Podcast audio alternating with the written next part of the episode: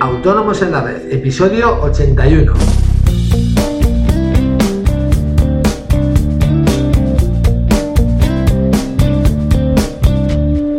Muy buenos días a todos y bienvenidos un día más, un lunes más, hoy 11 de enero de 2016, a Autónomos en la Red, el podcast en el que hablamos de todos aquellos temas que nos interesan a los autónomos, seguros sociales, IVA, IRPF, financiación. En el episodio de hoy voy a explicaros las diferencias entre un préstamo y una línea de crédito. Pero antes, ya sabéis, recordaros que en asesoríafiscalautonomos.es os ofrecemos todos los servicios de contabilidad e impuestos que os ayudarán a gestionar mejor vuestros negocios y a optimizar vuestra factura fiscal. Y todo ello, por supuesto, a unos precios realmente competitivos. Toda la información, como os digo, la tenéis en nuestra página web asesoríafiscalautonomos.es. Cualquier duda que tengáis, bien sea sobre nuestros servicios, dudas fiscales, sugerencias para los podcasts, ya sabéis que podéis enviármelas a través del formulario de contacto de la página. Y bien os las responderé de manera personal o, por qué no, con un podcast sobre el tema.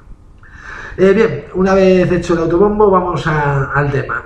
Más o menos todos sabemos qué es un préstamo bancario y qué es una línea de crédito, pero no está de más que veamos las diferencias entre los dos productos y en qué momento nos puede interesar más una u otra forma de financiación. Un préstamo bancario es un sistema de financiación por el cual el banco nos presta un dinero a un tipo de interés estipulado y un plazo de devolución también estipulado. Normalmente, cuando el banco nos hace un préstamo, suele tener una finalidad específica, como puede ser la compra de una maquinaria, un local, etc.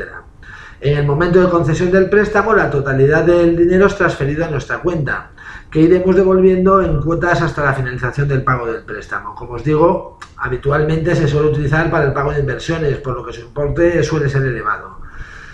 Una línea de crédito es también un sistema de financiación bancario. Pero en este caso el banco no nos presta el dinero directamente, quiero decir, sino lo que hace es ponerlo a nuestra disposición y vamos disponiendo de él a medida que lo necesitemos. Es decir, no nos hace el ingreso del total del dinero, sino que simplemente está a nuestra disposición. Sería una especie, para entendernos, pues como pasa con una tarjeta de crédito. De esta manera solo utilizamos el dinero que necesitemos y no pagamos intereses por un dinero que no utilizamos, aunque es cierto que a cambio pagaremos una comisión de disponibilidad. En el contrato de línea de crédito también se establece un interés por el dinero que dispongamos, una comisión de disponibilidad por el dinero del que no hayamos hecho uso y un plazo de vencimiento que generalmente suele ser de un año, en el que tenemos que devolver el total del capital dispuesto. Las líneas de crédito se suelen renovar, pero es cierto que dependemos de la aprobación de los analistas de riesgos del banco, por lo que dicha renovación no es segura. Una vez que tenemos más o menos clara la diferencia, vamos a ver en qué momento nos interesa una u otra forma de financiación. Como siempre, para ello vamos a utilizar un ejemplo que creo que se verá más claro. Más claro.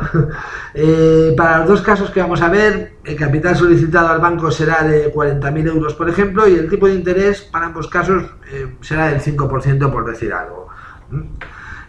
Supongamos que vamos a comprar una maquinaria por valor de esos 40.000 euros. Si solicitamos una línea de crédito, tendremos que devolverla un año, por lo que en realidad solo financiaríamos la máquina a un año, como os digo.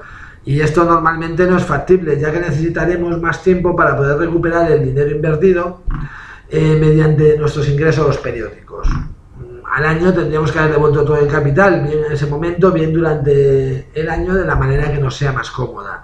Si lo que hacemos es solicitar un préstamo, por ejemplo, a 5 años, iríamos devolviendo el capital en cuotas, normalmente mensuales, pues calculo que aproximadamente serían unos 800 euros al mes. De esta manera podemos hacer frente a la inversión de una forma que se amolde a nuestros ingresos. En ambos casos pagaremos intereses por el capital dispuesto en cada momento. Pero en el caso de la línea de crédito, a medida que vayamos devolviendo ese dinero, pagaremos una comisión de disponibilidad del dinero que, aunque no usemos, está a nuestra disposición. Bien, creo que en este caso se ve claramente que lo que debemos hacer es pedir un préstamo. Bien, ahora supongamos que lo que tenemos son problemas de liquidez, ya que nuestros clientes se retrasan de vez en cuando los pagos, pero sin embargo nosotros tenemos que hacer frente a los nuestros. Igualmente calculamos que para poder estar tranquilos lo que vamos a necesitar van a ser 40.000 euros, ¿vale? Para que sea lo mismo. Si pedimos un préstamo, el banco lo que hace es ingresarnos esos 40.000 euros en nuestra cuenta y si, bueno, mientras no lo necesitemos va a permanecer muerto de risa ahí en nuestra cuenta, pero eso sí, iremos pagando intereses y, bueno, devolviendo el capital poco a poco, ¿no?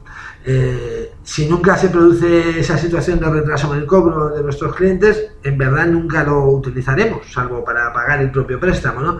Por lo que lo que habremos hecho es pagar intereses absurdamente.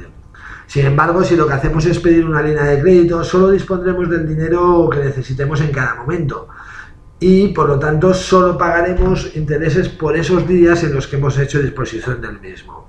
Es cierto que si hacemos como el ejemplo anterior, que al final nunca vamos a necesitar el dinero, pagaremos una comisión de disponibilidad, pero esta comisión siempre es muy inferior a los intereses. Para que hagáis una idea, pues puede ser más o menos del 0,25%, ¿vale? Frente a un 5% de intereses. Perdón. En este caso creo que se ve claro que deberíamos pedir una línea de crédito. Para resumir, como norma general debemos pedir un préstamo cuando lo vamos a utilizar para hacer frente a una inversión y una línea de crédito cuando la finalidad sea cubrir problemas puntuales de liquidez. Y bueno, esto es todo por hoy, me he pasado un poquito, pero bueno, espero que este episodio os ayude en el momento en que tengáis que decidir qué tipo de financiación os conviene más. Como siempre, agradeceros vuestras reseñas y valoraciones de 5 estrellas en iTunes, pero sobre todo, muchísimas gracias por estar ahí y por vuestro feedback, que ya sabéis, para mí es muy valioso. Hasta mañana con más Autónomos en la Red. Adiós.